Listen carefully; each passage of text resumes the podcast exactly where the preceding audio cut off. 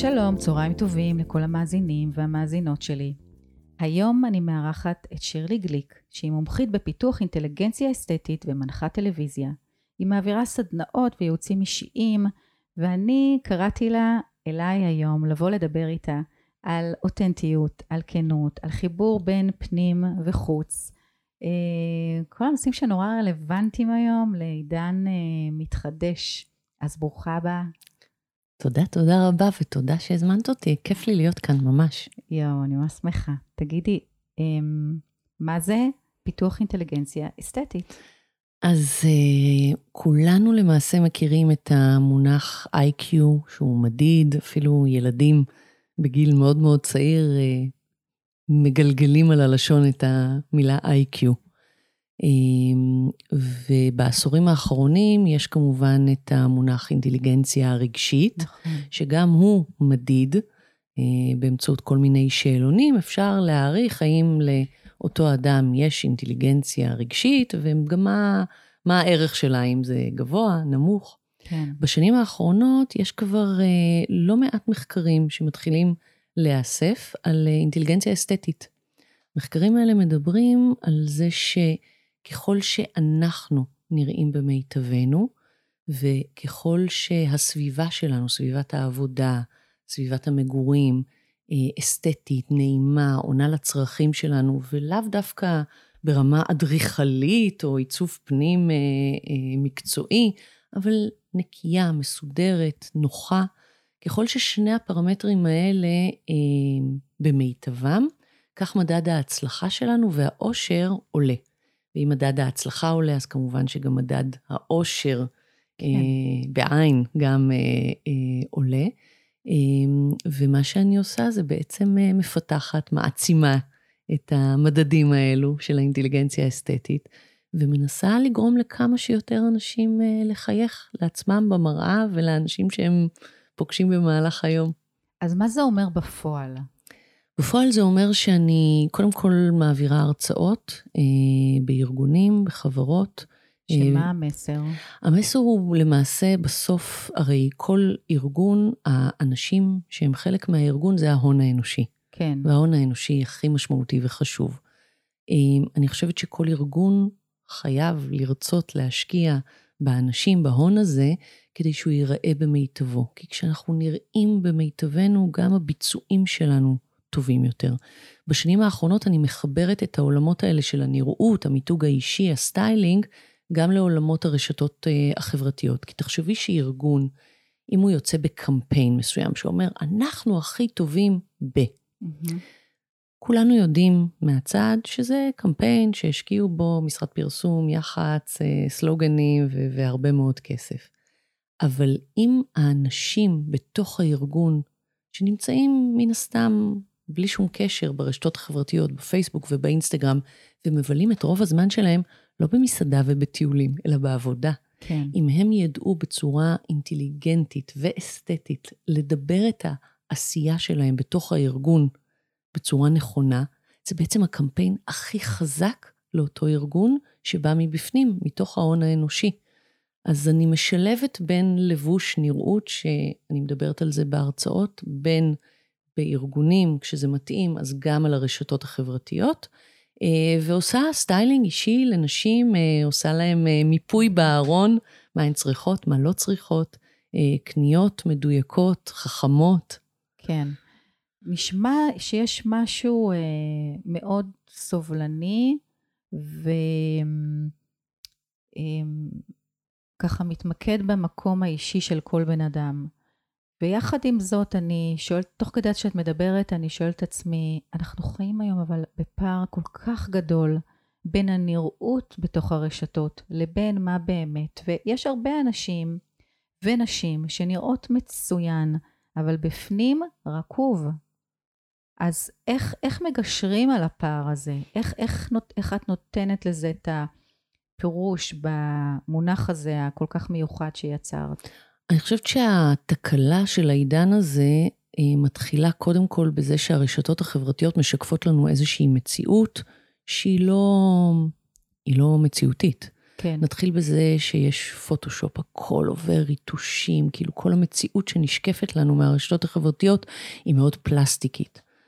הבעיה מתחילה במקום שבו, בעיקר בפער שבין אה, אה, דור המילניום, הדור הצעיר יותר שנולד לתוך אה, הרשתות החברתיות, לבין אה, גילאי 40 ומעלה, שצמחנו לתוך זה ואנחנו כזה מנסים לעמוד בקצב. אני בעצמי בת 48, אז אני אומנם חיה את זה, אבל אני תמיד יודעת שיש איזה מישהי בת 25 שיכולה ללמד אותי את כל מה שאני לא יודעת, ואני כנראה גם לא אדע לעולם.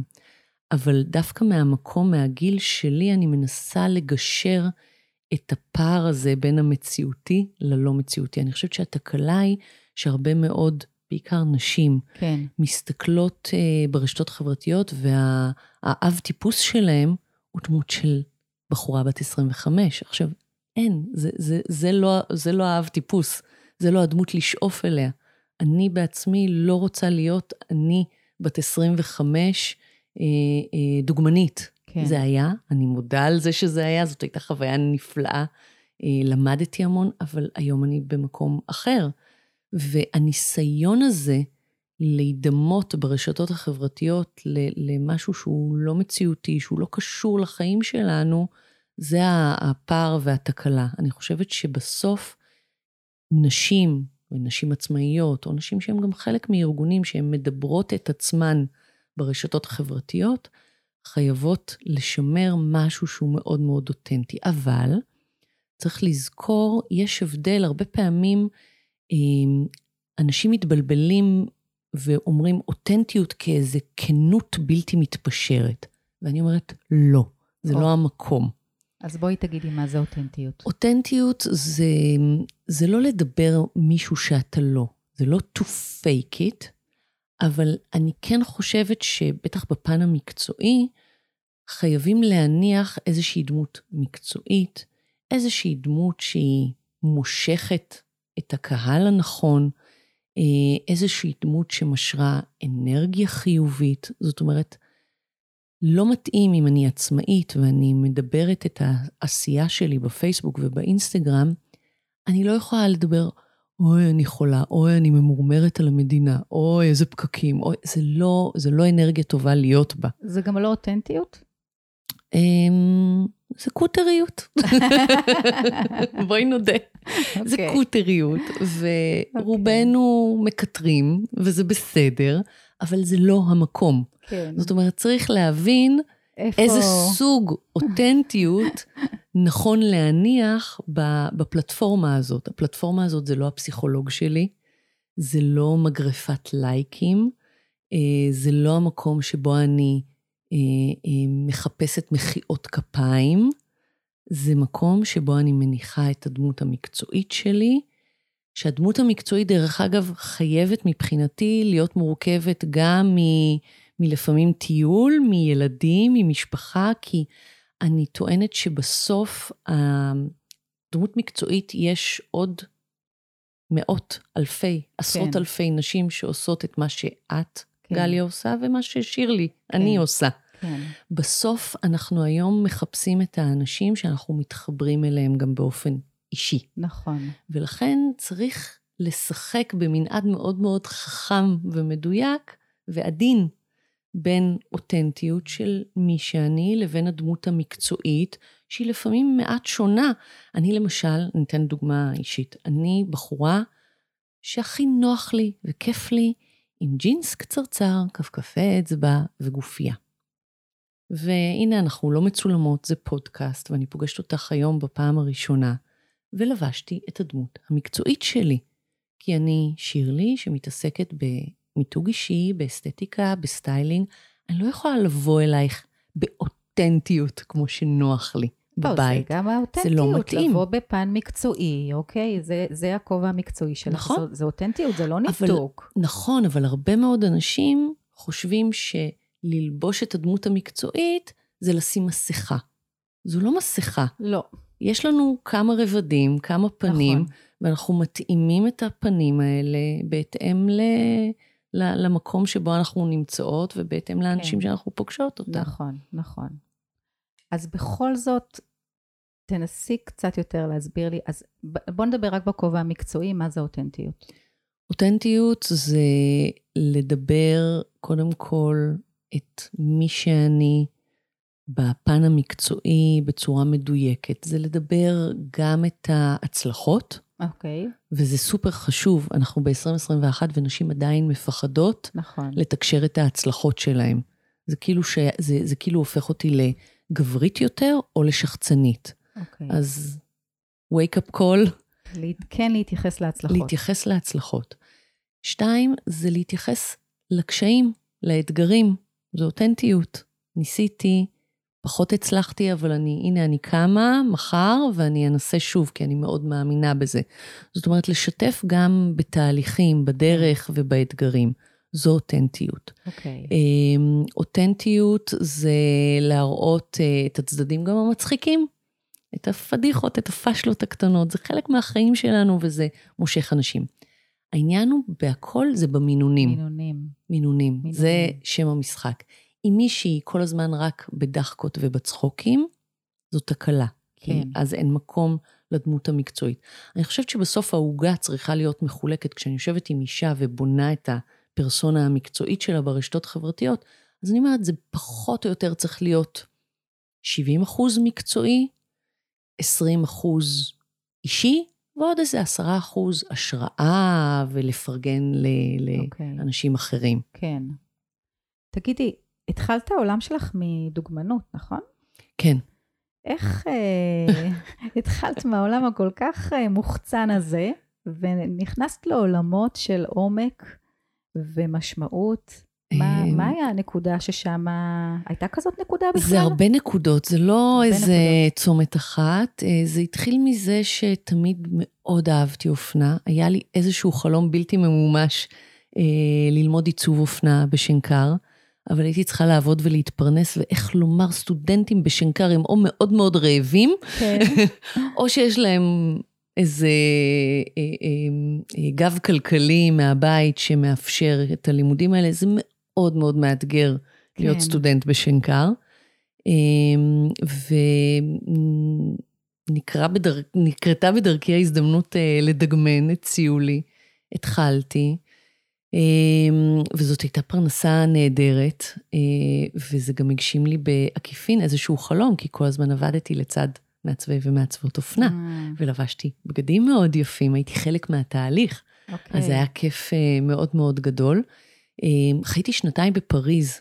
וואו. וכן, ושם זה היה מיד אחרי הצבא, ושם אני חושבת שבאמת הבנתי מה זו אסתטיקה שמושרשת בתרבות. אבל אמ, זה עוד יותר, לי, בתפיסה שלי, זה מרחיק דווקא מפנים, זה ממש, יש שם חוץ, אה, אופנה. אז לא. בהארדקור. זה, זה, אני חושבת שזו טעות נפוצה, כי okay. אוקיי. בגישה שלי, כשהפנים שלך אסתטי ונעים, זה מאפשר, כשיש איזה סדר ו- ו- וניקיון ונראות טובה בחוץ, אחד, זה מכבד את הסביבה שלך. זה לעשות נעים בעצם גם למי שנמצא מולך. כן. תחשבי שאם נמצאת מולך מישהי שהיא מוזנחת נורא, הריח לא נעים, זה לא נעים לנו. היא כנראה חיה עם זה בשלום, אבל זה לא נעים לסביבה. ההסתכלות הזאת, האסתטית הזאת, היא לא רק כי אני עסוקה בעצמי ואני אגוצנטרית, זה גם להנעים את הסביבה, זה קצת בדומה אה, לתורה היפנית. היפנים הרי, הגישה שלהם היא איך אני יכול לעזור לך, איך אני יכול להנעים לך, איך אני יכול לא להפריע לך. כשאנחנו בעולם שלנו רק, מה אני יכולה לקחת ממך? מה את יכולה לעזור לי? מה את יכולה לתת לי? אה, אנחנו חיים באיזה עולם של benefits, אה, מה, מה כל אחד יכול לתת נכון, לנו. אבל, אבל גם יש בתורה היפנית את ה wabi sabi, את התורה... חוסר שלם... נכון, ועדיין, זה גם ה wabi sabi, זה לקבל את זה שאנחנו לא נדחק אותך לקצה גבול היכולת. זאת אומרת, גם אם אתה לא שלם, זה אתה וזה בסדר. אז בפריז האסתטיקה היא, היא בעצם, היא, היא חלק מאיזה תרבות כוללת של נועם. אוקיי. Okay. אמ, אז שם אה, אני חושבת ש... אה, אופקים Mm. בהסתכלות האסתטית. את יודעת, גם באתי, זה מאוד מתאים לימים האלה, הגעתי לשם ישראלית, אחרי צבא, אה, שמבחינתי אני יהירה מול כל הצרפתים האלה שבגיל 20, כל מה שחשוב להם זה לאן הם יצאו לחופש, מה הם אה, ילמדו ואיפה הם יאכלו צהריים. אני הגעתי עמוקה, ופתאום, אחרי תקופה שם, הבנתי שאנחנו קצת התקלה. מאוד אוהב את המדינה הזאת שלנו, אבל אנחנו התקלה. בגיל 20 כן, בן אדם צריך להתעסק במה הוא ילמד, באיפה הוא יגור, באיזה חופשה הוא יהיה. אנחנו פה אוקיי. הסטיית תקן. וכשחזרתי לארץ, אמ, המשכתי לדגמן, וזה הפך להיות המקצוע שלי, אבל היה לי נורא נורא חשוב להעמיק. אז אה, הלכתי ולמדתי פסיכולוגיה. התואר הראשון שלי הוא פסיכולוגיה Mm. ותקשורת. עכשיו אני מבינה. אמ, ושם אני חושבת ש... שבאמת אה, זה נתן לי איזה שהם כלים להבין אה, איך, איך מעמיקים את, ה... את הנושא הזה. אז חיברת את הפסיכולוגיה עם האופנה, עם נפש האדם, עם אה, בגד, כן, נראות. כן, כי בגד, בואי, בגד שהוא יהיה, לא מעניין אותי, דרך אגב, טרנדים. אוקיי, ממש אה, הכי פחות תסבירי. מעניין. זה מרדף, זה מרדף אינסופי. את אף פעם לא תשלימי אותו. הדבר היחיד שהוא משרת זה מניעים כלכליים של עולם האופנה, של תעשייה, של כל מיני כן. גורמים שהם לא קשורים לחיים שלנו. אה, אז טרנדים פחות אה, מעניינים אותי. כן, אני יכולה לומר לאישה שבאה להתייעץ איתי בנוגע ללבוש שלה, שאם גזרת המכנסיים שלה היא באמת אה, אנו באנו ארצה, צריך להתעדכן, כי חלק מ... מ לא להיראות כאילו הבגדים הם מלפני כמה וכמה וכמה עשורים, זה שאני חי בתוך איזושהי סביבה עם מודעות גם למה שקורה מסביבי. אז כן חשוב להיות מעודכן ברמה כלשהי, אבל לא מרדף אחרי כל טרנד רענן ש, שצץ. כן. ו, ובסוף, אה, רגע, נקטע לי חוט המחשבה, זה מופרעי קשב, ככה זה. אה, לא ברדיפה. לא ברדיפה, אבל מה כן, שחשוב לי אוקיי. זה שאישה, כשהיא מתלבשת, זה להתאים את זה כמובן למבנה הגוף שלה, אבל גם לאישיות שלה. יש אישה שהיא מוחצנת ויש אישה שהיא מופנמת. כן. ואישה שהיא מופנמת או מוחצנת, אני לא רוצה לגעת בזה, זה המהות שלה, זו מי שהיא. כן. יש בזה מתנות ויש בזה חסרונות. ו- וצריך ללכת עם זה, אני לא הולכת נגד, אני הולכת עם האישה. אז זה שתי נשים שמתלבשות אחרת, פלטת הצבעים שלהן תהיה שונה, הגזרות יהיו אחרות, וגם uh, לתחום עיסוק. Uh, אם אני באה ואני לא יודעת מה, מה הדרישות של מישהי שהיא בשוק ההון, או מישהי שבסטארט-אפ, והסביבת עבודה שלה היא יותר גברית למשל, הדרישות הן אחרות. אני כנראה לא אקנה איתה את נעלי העקב האדומות. אוקיי. אני, אני אלך ל, למקומות uh, טיפה שונים, אבל מה שכן מאוד מאוד חשוב לי זה שנשים ישמרו על המקום הנשי שלהם בלבוש. הרבה פעמים בכל מיני תחומים נשים מבטלות את המראה הנשי, כי הן נותנות לזה איזושהי פרשנות של אה, סקסי מדי או פתייני מדי. גם, אפרופו אותנטיות, לא כל דבר נשי הוא סקסי מדי, לא כל דבר נשי הוא בלבוש, הוא כן. פתייני, ו- ויש איזה ריקוד עדין כזה ש- שאפשר למצוא את, ה- את הקו המדויק כדי כן להיראות אישה גם בסביבת עבודה גברית. יש הרבה מאוד אה, הקשבה בתהליך שאת מתארת. כן, לקול הפנימי ולמבנה האישיותי, בהתאמה למה נכון לכל אחת. זה, זה הקשבה, וזה תמיד מגיע בשלב מאוחר יותר, הרי בהתחלה אנחנו מביאים את המניפסט, ואחר כך לאט לאט נפרמים ה... נפרמת? המסכה. לאט, לאט, כל אחת אה, בקצב שלה, אפרופו אותנטיות. לאנשים אה, לפעמים אה, לוקח זמן להביא באמת את, ה, את הדבר שבו הם רוצות אה, או או, רוצים לטפל. יודעת, אנחנו, יש המון חלקים שאנחנו עיוורות להם ביחס לעצמנו. נכון, נכון. אז אני יודעת באמצעות כל מיני שאלות אה, אה, להגיע ל, ל, לאזורים האפורים האלה והאזורים שפחות נוגעים בהם, ו, וזה בעיקר הקשבה, זה נכון, וגם לשאול את השאלות הנכונות. כן. לדעת לה, להגיע ל... אוקיי, מה, מה באמת את רוצה שיצא לך מהמפגש הזה שלנו? כן. אה, שאלה שהיא, mm-hmm. שהיא חשובה. בתוך הדרך הזאת שעשית, איזה צמתים היו שפתאום הבנת שעוד יותר כמה החשיבות לייצר התאמות דרך באמת החיבור בין פנים לחוץ? וואו. אמ, אני חושבת שקודם כל מהפידבקים של נשים. Mm-hmm. הרבה פעמים בגלל שלפעמים אישה מגיעה אליי ואני באה אליה בתור שירלי גליק, הדוגמנית לשעבר ומנחת טלוויזיה, אז יש את הפרסונה okay. שהיא אוקיי. פוגשת, ודווקא השבירה המהירה הזאת, אני עושה את זה די מהר, אני שוברת את הפרסונה, את המיתוג הזה. אמ, המשהו הזה בחיבור הנשי, יש איזו יכולת לנשים שאני חולה עליה, שאנחנו נורא מהר, בניגוד לגברים, אנחנו ישר נכנסות לקישקע. ישר אנחנו במעיים, ויכולה להתפתח נורא מהר שיחה עמוקה וטובה. אני מאוד אוהבת את זה. אני אוהבת את זה שגם אחרי הרצאה, לאו דווקא מפגשים אישיים, אני מקבלת את השילובי צבעים האלה שאני ממליצה עליהם, ופתאום מישהי לבשה את זה שבוע לאחר מכן.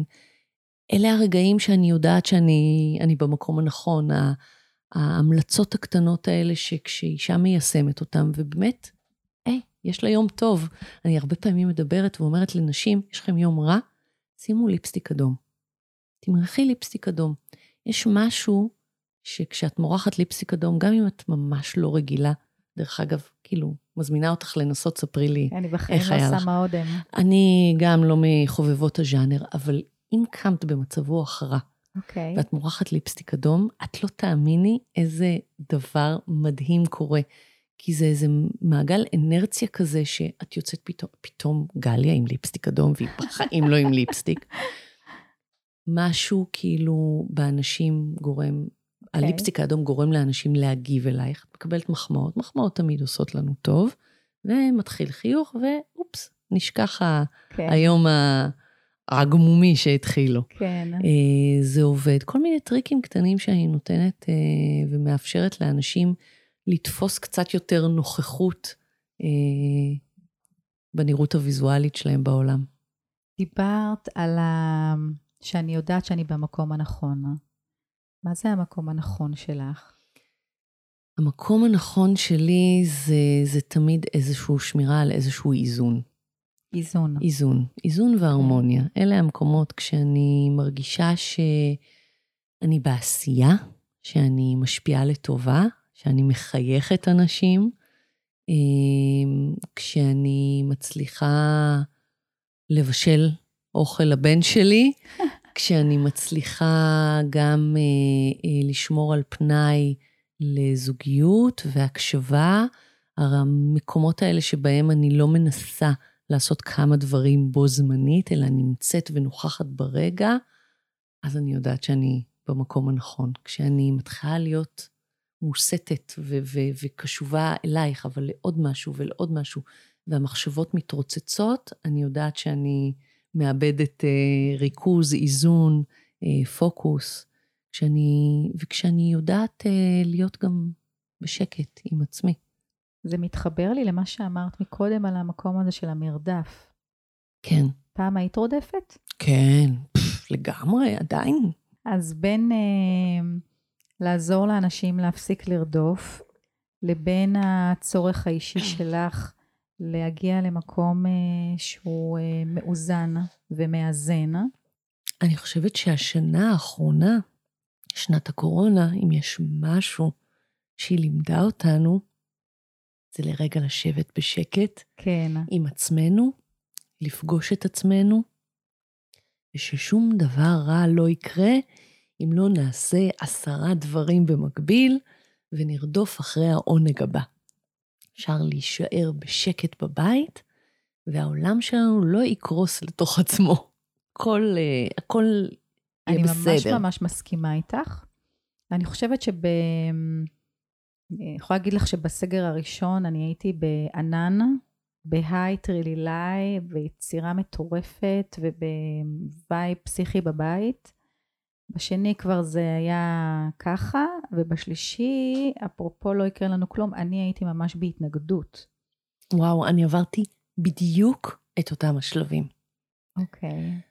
ראשון גם, אה, איזה כיף, מגניב, זום, היי, אהלן, נעים מאוד, וואו, נשים מהעולם, איזה כיף, כאילו. כן. אחרי הסגר הראשון הייתה לא מעט עבודה, אה, סגר השני כבר אמרתי, לא, נו, די, עוד פעם. ואז עוד פעם להניע את הגלגל הזה אה, היה קשה.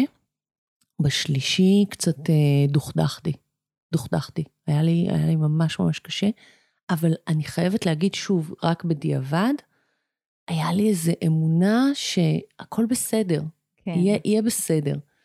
אבל אמ, את יודעת, יש ספר, אני לא קוראת המון ספרים, אבל יש ספר שקראתי לפני המון שנים, אה, ומאוד מאוד השפיע עליי. והוא הוא כאילו, נזכרתי בו שוב ב- בשנת הקורונה, כי זה כאילו הכין אותי באיזשהו מובן. איזה? אה, זה ספר שנקרא רעש, של יעקב בורק. אה, כן, קראת קראתי אותו? אותו, וואו, לפני הרבה שנים. המון שנים. אבל הוא וואו. ממש השפיע עליי, ושיניתי הרבה מאוד דברים בחיים שלי בעקבותיו. הוא מדבר על כל הרעשים האלה שמונעים מאיתנו לפגוש את עצמנו. כן, הפופ-אפים, התזכורות בטלפון, הצלצולים, הכתבה שאת קוראת עכשיו במחשב, וקופץ לך התראה, קופץ לך התראה על מייל משירלי גליק. כן. ומסיחה את דעתך, רגע, קבעתי עם שיר. כל הרעשים האלה שבעצם מרחיקים אותנו מלפגוש את עצמנו בשקט. ורוב האנשים, לצערנו, נורא מפחדים כן. מלפגוש את עצמם. יש פחד בשקט בשקט. זה מפחיד. כן. מה אני אגלה? אני לא רק נהדרת, אני גם... אה, וגם לימדו אותנו לעבוד, לעבוד, לעשות, לפעול, לפעול, לפעול, doing, doing, doing. שתינו יודעות שאנשים בערוב ימיהם, הדבר האחרון, אם בכלל שהם יצטערו עליו, זה, אוי, חבל שלא נתתי עוד כמה כן. שעות עבודה. לגמרי, אף אחד לא מתעסק בזה. נכון. כולם מתעסקים בחבל שלא נסעתי לטיול הזה נכון. עם הילדים שלי, חבל שלא ביליתי עוד זמן עם החברים, חבל שלא הייתי בהופעה הזאת של פיל קולינס, שאני כן. מטורף עליו. נכון, נכון, החרטה היא רק על מה שלא עשינו. אה, לא, לא, על לא מה על עב- שעשינו וטעינו. גם לא על ולא- עבודה. כן, גם גם לא על באמת עבודה. לא על עבודה. נכון, אה, זה כלי, זה חשוב, זו דרך. אה, בטח ובטח אה, אנחנו מייצרות השפעה, ו- ואנחנו נמצאות בייעוד שלנו, הכל טוב ויפה. כן. אבל בסוף זה כדי לייצר עוד זיכרונות, עוד רגעים טובים, אה, ועוד משמעות בחיים שלנו. כן. אז אם אני ככה מסכמת, או מתחילה לסכם את כל הדברים שאמרת, בנושא של אותנטיות, של חיבור בין פנים לחוץ, לחשיבות של המיתוג שלנו אה, באופן יותר ממלכתי. אני ככה, זו המילה שעלתה לי תוך כדי שדיברת. אוקיי. אמ, אבל אמרת כמה דברים שהם מאוד חשובים, על המקום הזה שבואו רגע נשים לב לאיזונים שלנו בחיים, ל- על- אחרי מה אנחנו רודפים, אחרי מה, מה עוד לא הספקנו, מה עוד אנחנו עוד רוצים להשיג. אמ, וה, והמקום של לייצר שקט והתבוננות. והדבר הנוסף שככה חזרת לו הרבה פעמים זה כמה באמת ה...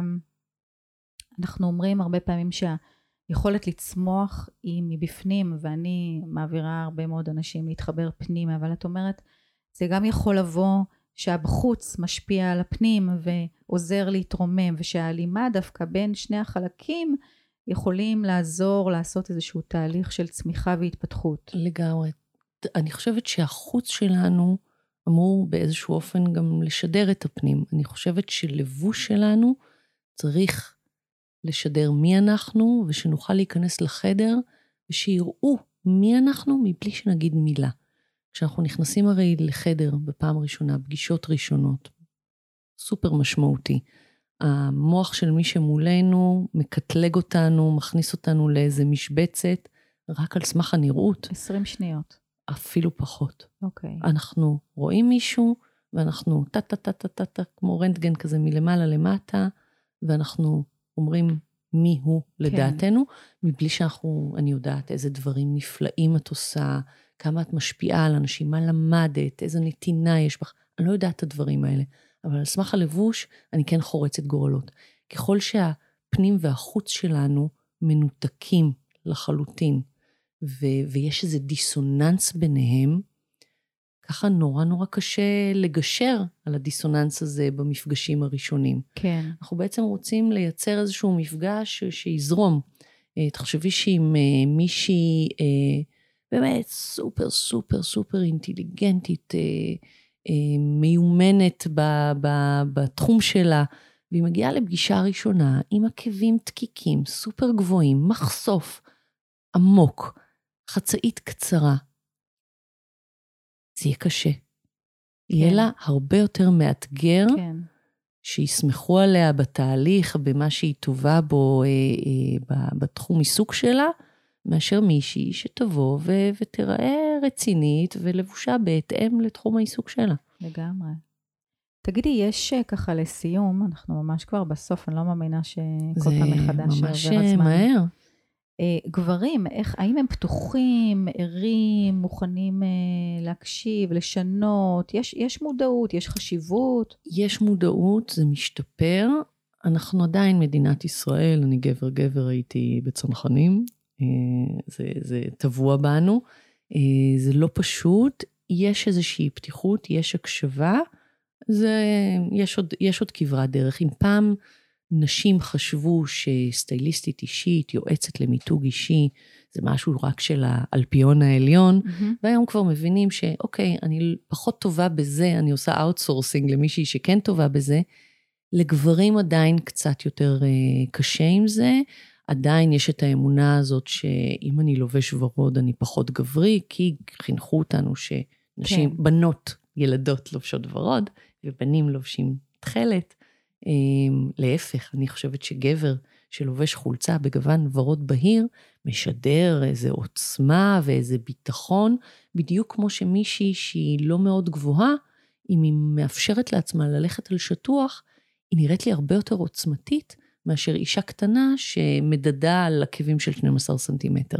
אני רואה אישה קטנה נאבקת בעקבים בלתי אפשריים. חייבת לגלות לך שיש לי פטיש על עקבים. לא, פטיש של עקבים זה נהדר. אומנם לא 12, אבל... אה, אוי, נעליים, עכשיו אני שמה לב לנעליים שלך, נהדרות. לא, עקבים זה, זה נהדר, השאלה היא גם אם את מאפשרת לעצמך גם אה, ללכת על כן. שטוח ולהרגיש אה, בטוחה בזה. זה רק שנת הקורונה הביאה אותי על שטוח, אבל אני גם יכולה לשטוף את הבית על עקבים. באמת? טוב, אני, הגב שלי, הגב שלי כבר לא עומד בזה. ממש לא עומד בזה. אוקיי. טוב, אז אה, שני משפטים לסיום. שני משפטים לסיום. אה, אני מקווה ששכנעתי את המאזינים והמאזינות שלך שאינטליגנציה אסתטית יכולה להעצים את אה, מדד האושר וההצלחה. ויש משפט שאני מאוהבת בו, של וינסטון צ'רצ'יל. הצלחה זו היכולת לעבור מכישלון לכישלון מבלי לאבד את ההתלהבות. אז ששום דבר לא יגרום לכם לאבד את ההתלהבות. אמ, וזהו, ואל תשאירו את החיוך בבית, כי עזבו בגדים, חיוך זה האביזר הכי מהמם שיש לנו. איזה מקסימת. תודה, תודה רבה. מתחברת לגמרי. לחייך, לחייך, לחייך, זה, זה, זה עושה משהו ממש ממש טוב כן. בגוף. טוב, אז מי שרוצה לעקוב אחרי התכנים של שירלי באינסטגרם, בפייסבוק, יכולים להגיב לנו בתחתית הפרק, יש מקום אה, לכתוב תגובות, תעבירו הלאה לחברים, חברות, בנים, בנות, ואנחנו נתראה בפרק הבא. תודה רבה, גליה. תודה, שירלי, תודה, היה לי העונג.